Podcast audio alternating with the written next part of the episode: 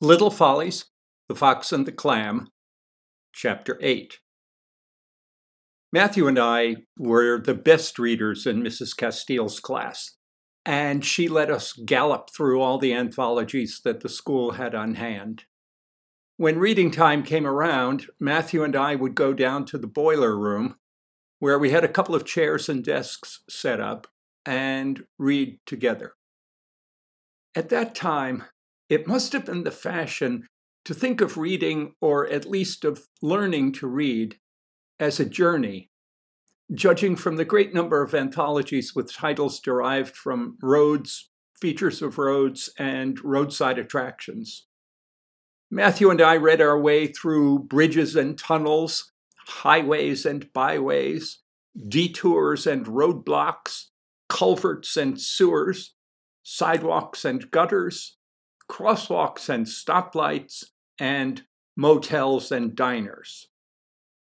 At first, the atmosphere at these boiler room sessions was tense.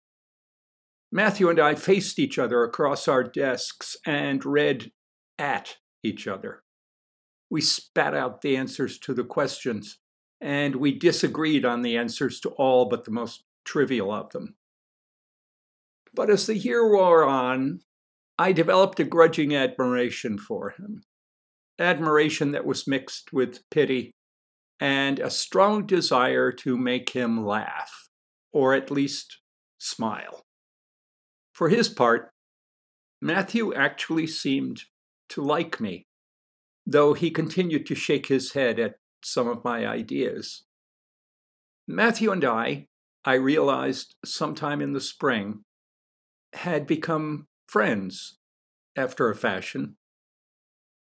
At the end of the school year, on the last day, when Matthew and I were carrying our chairs up from the boiler room, he said to me, Peter, I want to ask you something, and I don't want you to laugh. All right, I said. Are we friends? he asked. Yes, I said, I think so. Then tell me something. Yeah? Why are you happy all the time? he asked. I'm not happy all the time, I said. Well, then, why are you happy most of the time? I don't know, I answered. It was an honest answer. Do you think I'll be happy someday? he asked. I looked at him. He wasn't looking at me. I thought of lying, but I didn't. No, I said. We didn't say anything more to each other that day, and I didn't see Matthew again until September.